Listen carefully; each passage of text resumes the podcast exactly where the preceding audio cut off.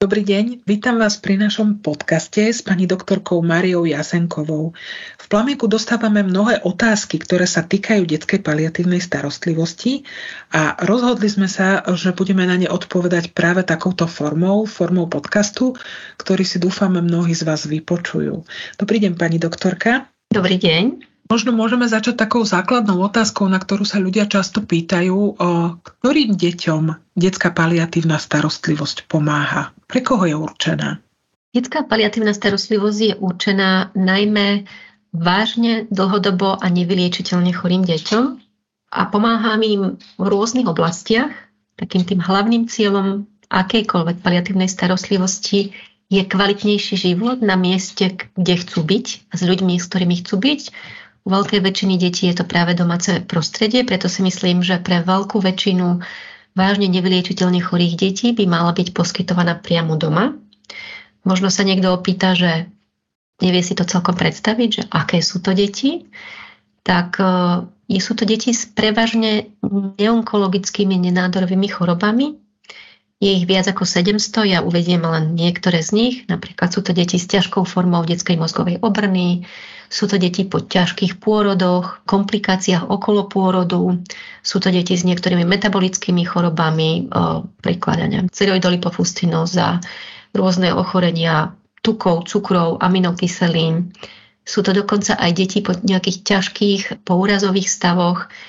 Sú to deti s rodenými genetickými syndromami, Najčastejšie u nás je Edwardsov syndrom, Patevov syndrom, sú to deti s ťažkými farmakorezistentnými epilepsiami um, a mnoho, mnoho iných prípadov. Chcem zdôrazniť, že keď si urobíme také štatistiky, tak je to prevaž, sú to deti prevažne do jedného roka. Veľká väčšina detí, ktorí potrebujú pomoc doma, sú deti malé. A kedy? Asi na to neexistuje jednoznačná odpoveď. Uh, vtedy, keď lekári aj rodičia hľadajú cestu, ako žiť doma kvalitnejšie, tak si myslím, že je čas osloviť paliatívny tím. A možno keď sa dozvedia nejakú vážnejšiu diagnózu a vedia, že to bude trvať dlho, možno ne, e, pomôže jednorazová, či už online alebo osobná konzultácia, aby sa o nej dozvedeli viac. Pani doktorka, ako si môžeme vôbec predstaviť detskú paliatívnu starostlivosť? Ako to vyzerá, keď sa staráte o nejaké dieťa a o rodinu, ktorá s takýmto dieťaťom žije? Aké to je? Uh-huh. No možno je to otázka viac na rodičov ako, ako na nás, profesionálov, ale teda skúsim to nejak opísať. Dieťatko, ktoré chceme prijať, tak najprv musíme hovoriť s jeho lekárom a aj rodičmi. Niekedy je to v nemocnici, niekedy to môže byť na nejakom mieste v meste, alebo niekedy to môže byť aj priamo u nich doma, alebo u nás v plamienku, kde sa zaujímame o to, aký je problém, v čom by potrebovali pomôcť.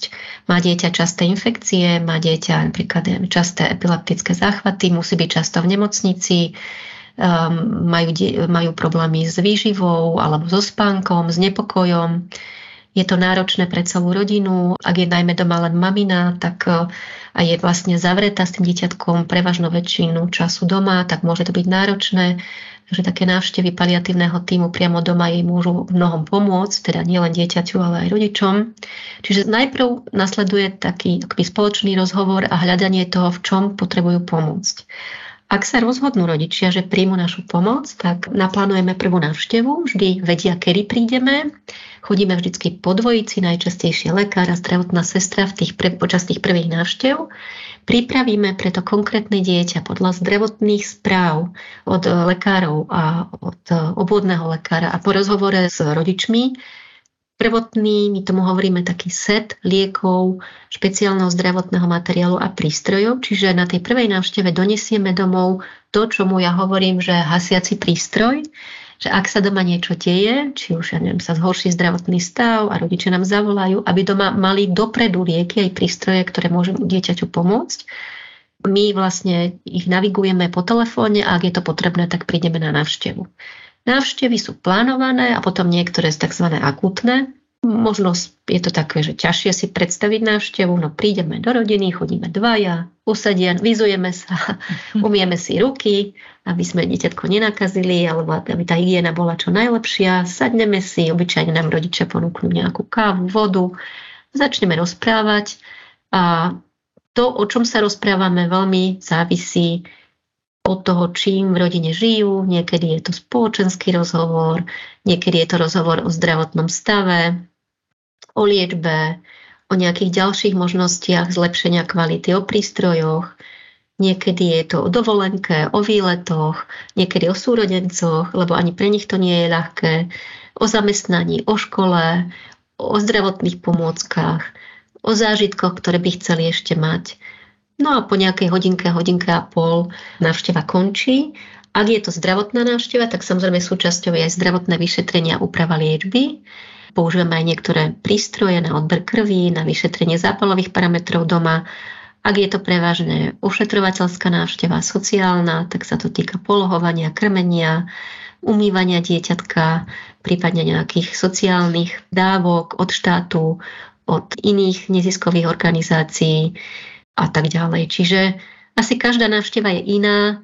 Hľadáme to, čo konkrétne dieťa a konkrétni rodičia v danej situácii potrebujú. Pri paliatívnej starostlivosti o dospelých existujú na Slovensku aj tzv. kamenné hospice.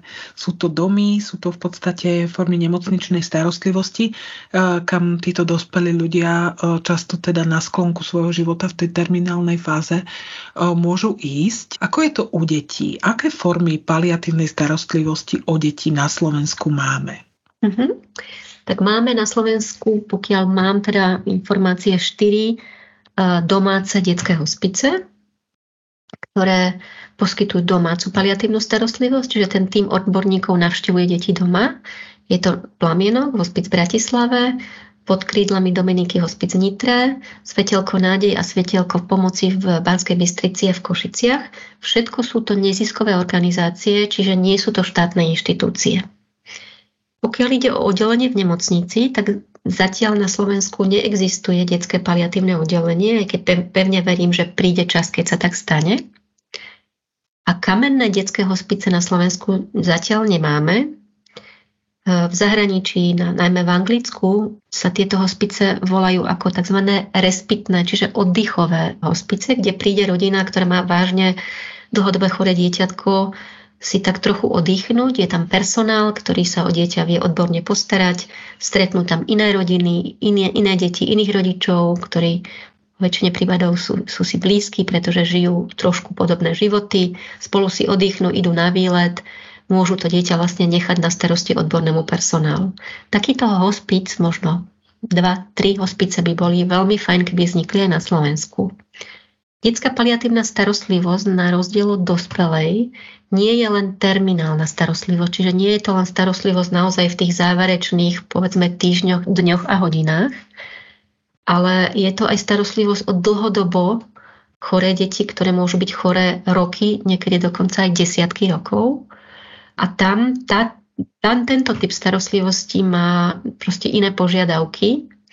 Myslím si, že tieto rodiny potrebujú občasné prijatie do špecializovanej paliatívnej starostlivosti, či už domácej alebo nemocničnej, kde sa treba vyrieši nejaké zhoršenie zdravotného stavu, zlepší sa starostlivosť doma, podporí sa rodina a po nejakom čase zase, zase môžu žiť bez tejto odbornej starostlivosti. Aj my v Plamienku Pomáhame týmto dlhodobo chorým deťom prechodne, čiže nie je pravda, že by plamienok bol konečná, tak ako to mnohokrát počúvame vo verejnosti.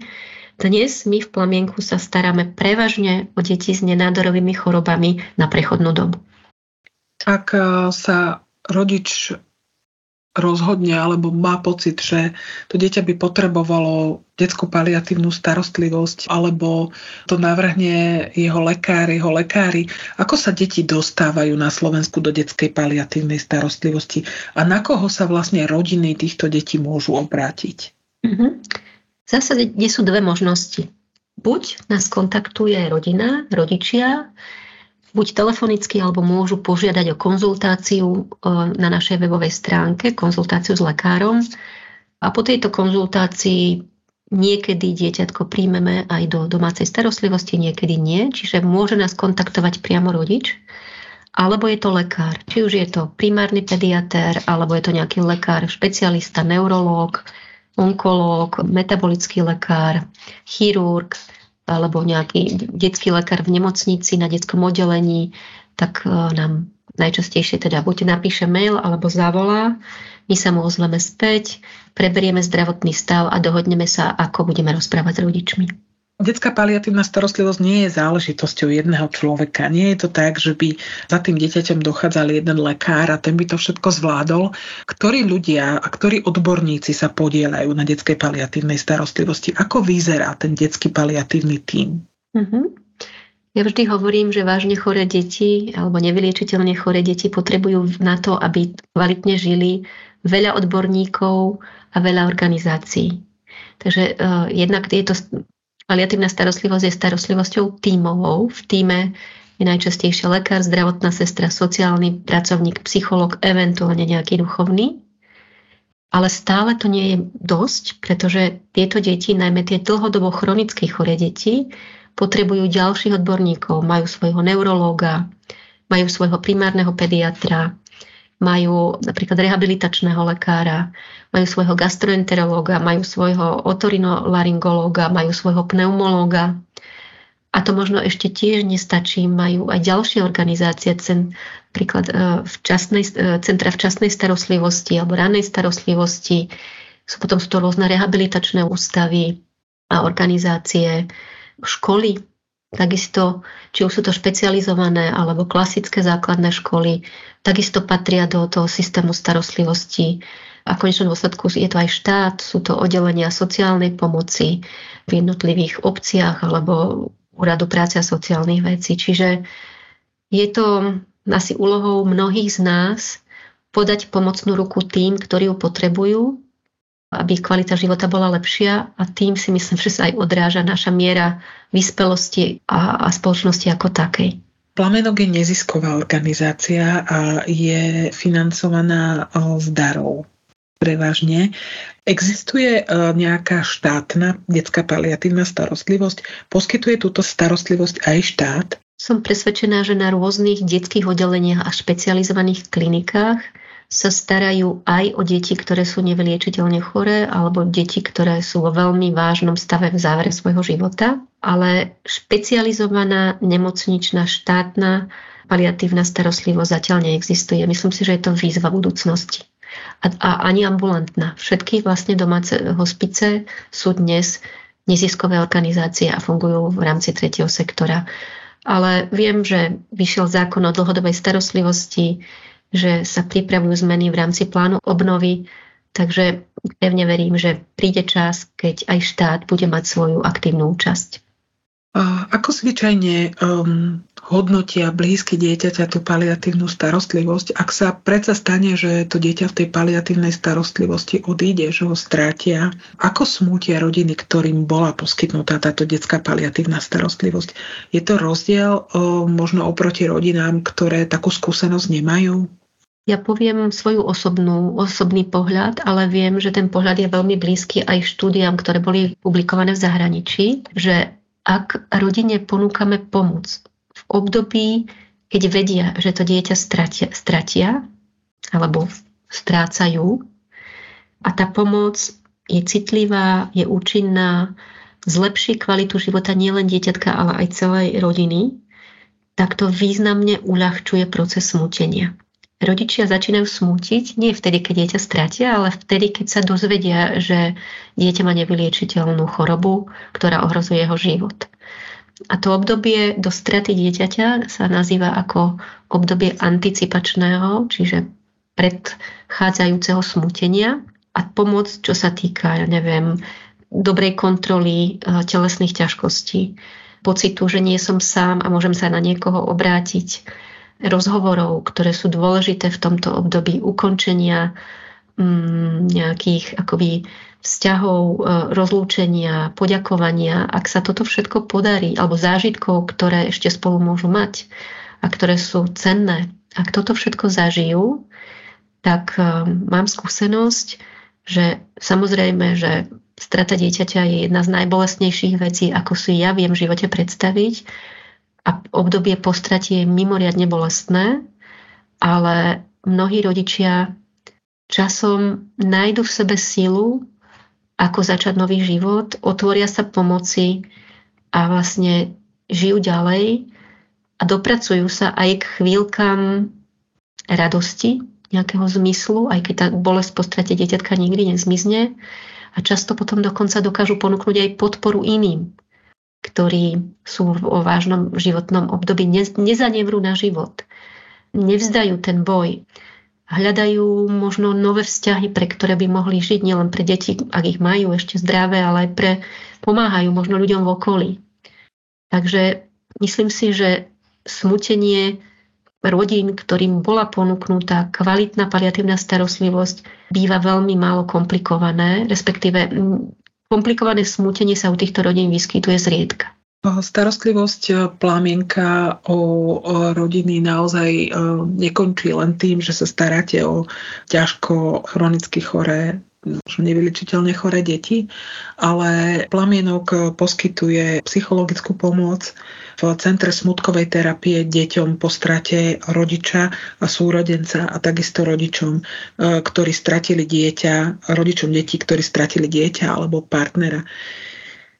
Čiže táto otázka, ktorú sme dostali, je taká, je taká zvláštna, ale predsa len máte na ňu nejakú odpoveď, ako žiť po strate blízkeho.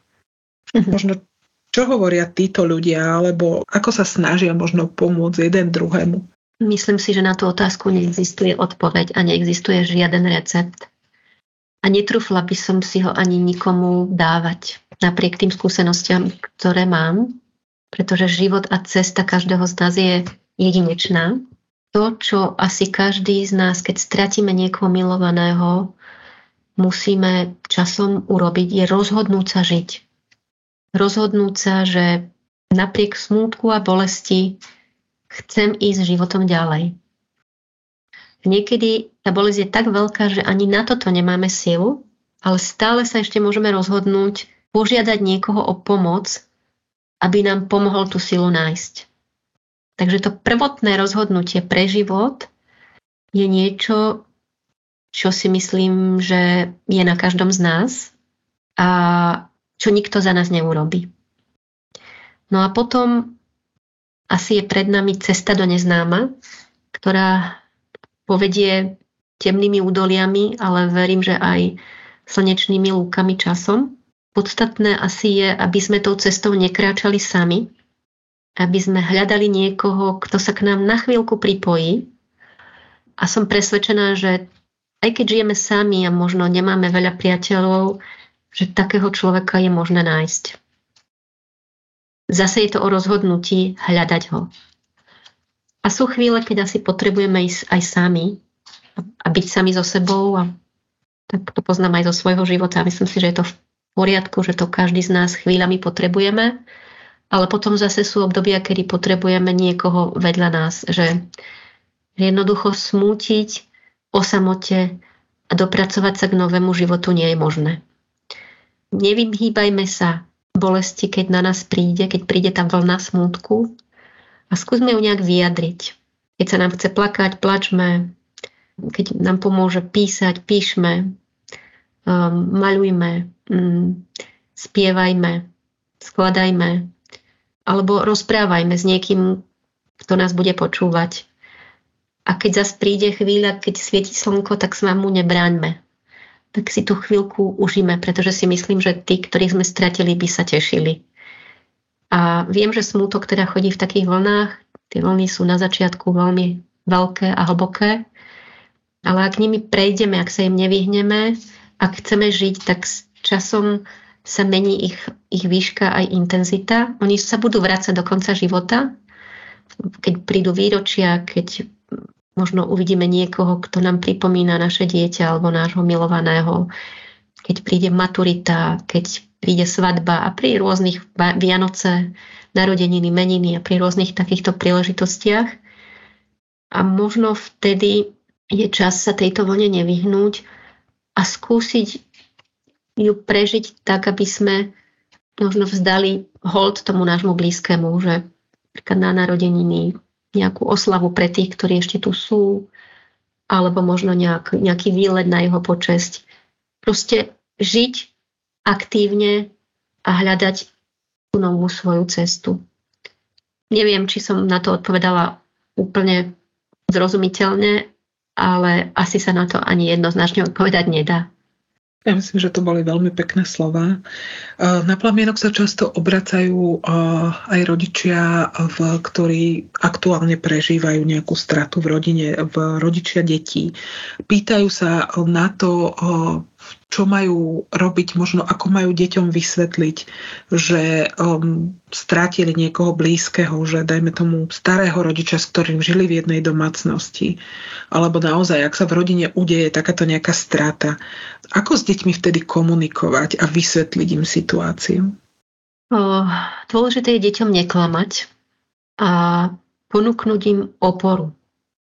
My ja by som takéto dieťatko, by som asi najprv zvažovala, že k tomu túto správu povie.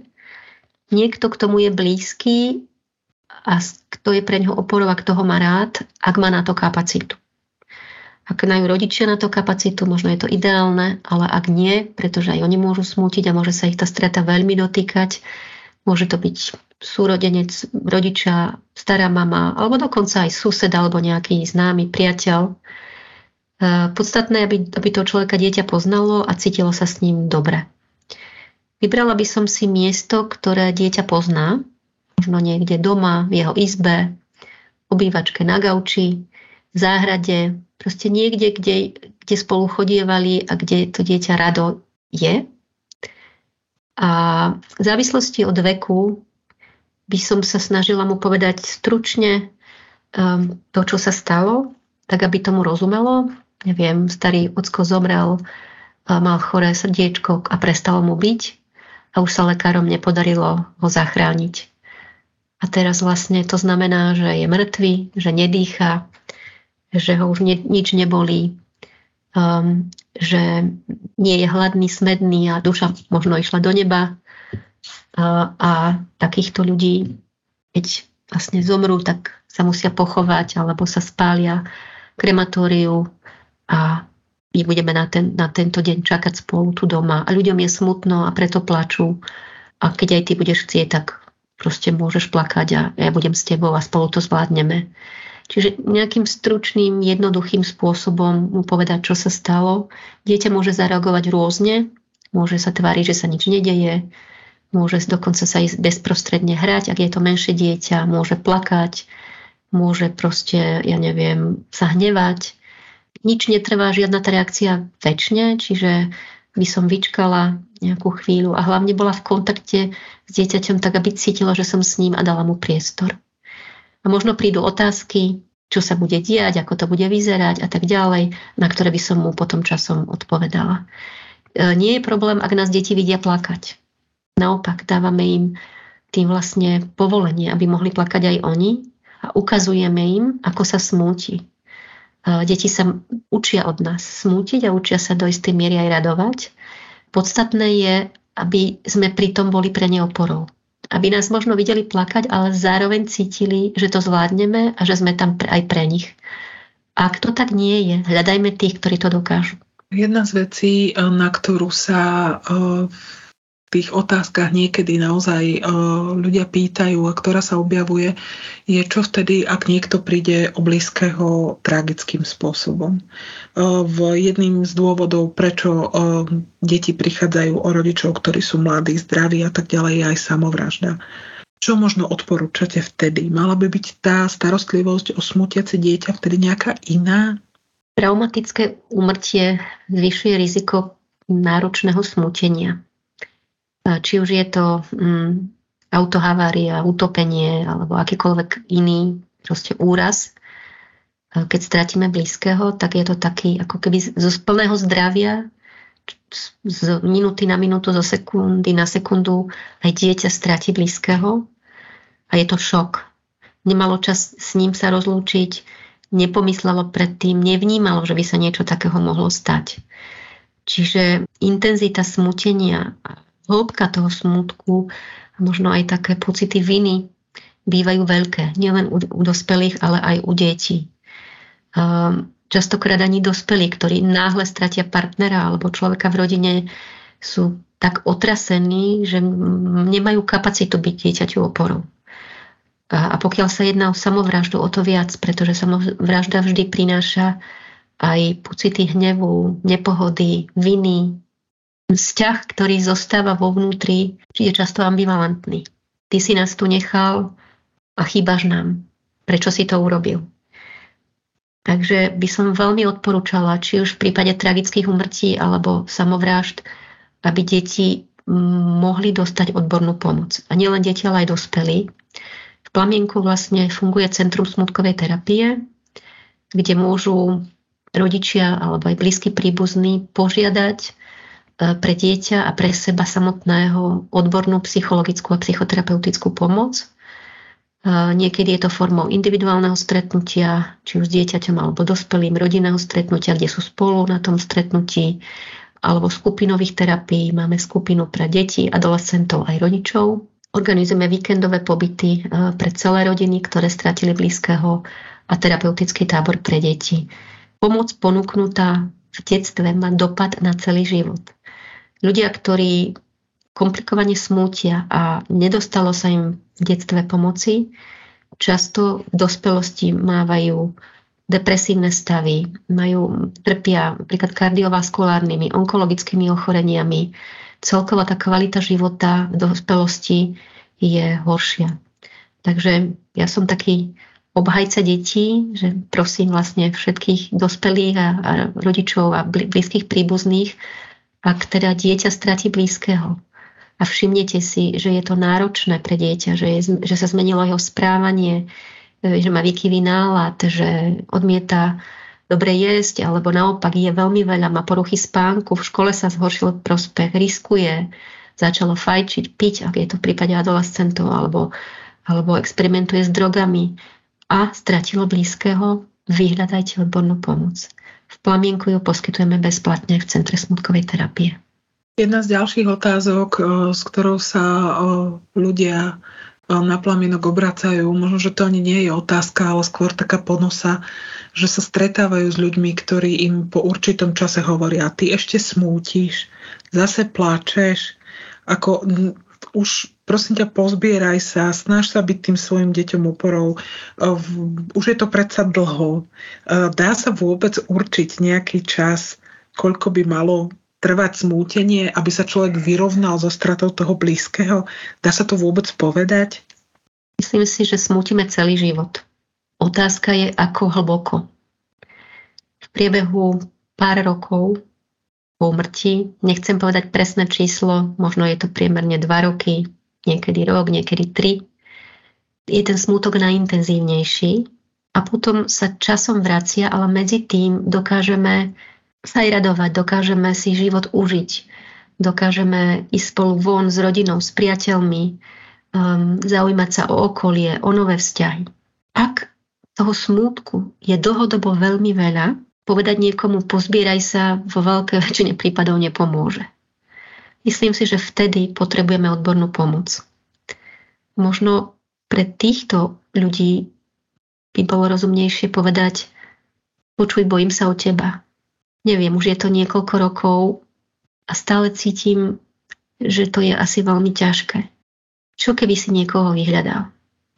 Nejakého odborníka a skúsil to s ním aspoň nejaký čas. Otvoriť sa pomoci je predsa známkou sily.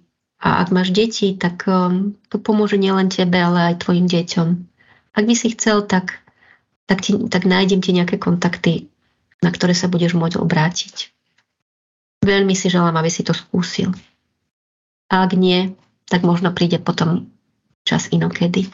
Ale vec, že som tu pre teba. Ak by si chcel, pomôžem ti, pôjdem tam s tebou, nájdem ti kontakt, kde by si mohol zavolať. To by asi bola zhruba moja odpoveď, aj keď to znie veľmi tak akože receptovo. Bola by som veľmi opatrná, aby som netlačila na niekoho, čo má robiť a ako má fungovať a už vôbec ho nehodnotila. Ale na druhej strane, ak toho človeka dobre poznám a vidím, že to trvá dlho a že proste mm, je ponorený pre, prevažne do seba, do bolesti, do smutku, by som sa mu jemne snažila naznačiť, že o neho stojím a že možno by pomohlo, keby vyhľadal odbornú pomoc. Rozhodnutie je samozrejme na ňom.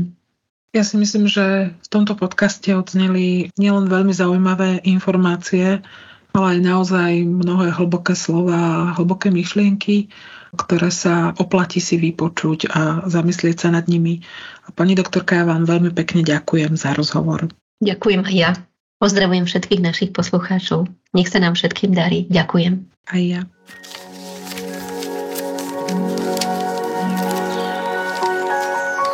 Počúvate podcast neziskovej organizácie Plamienok.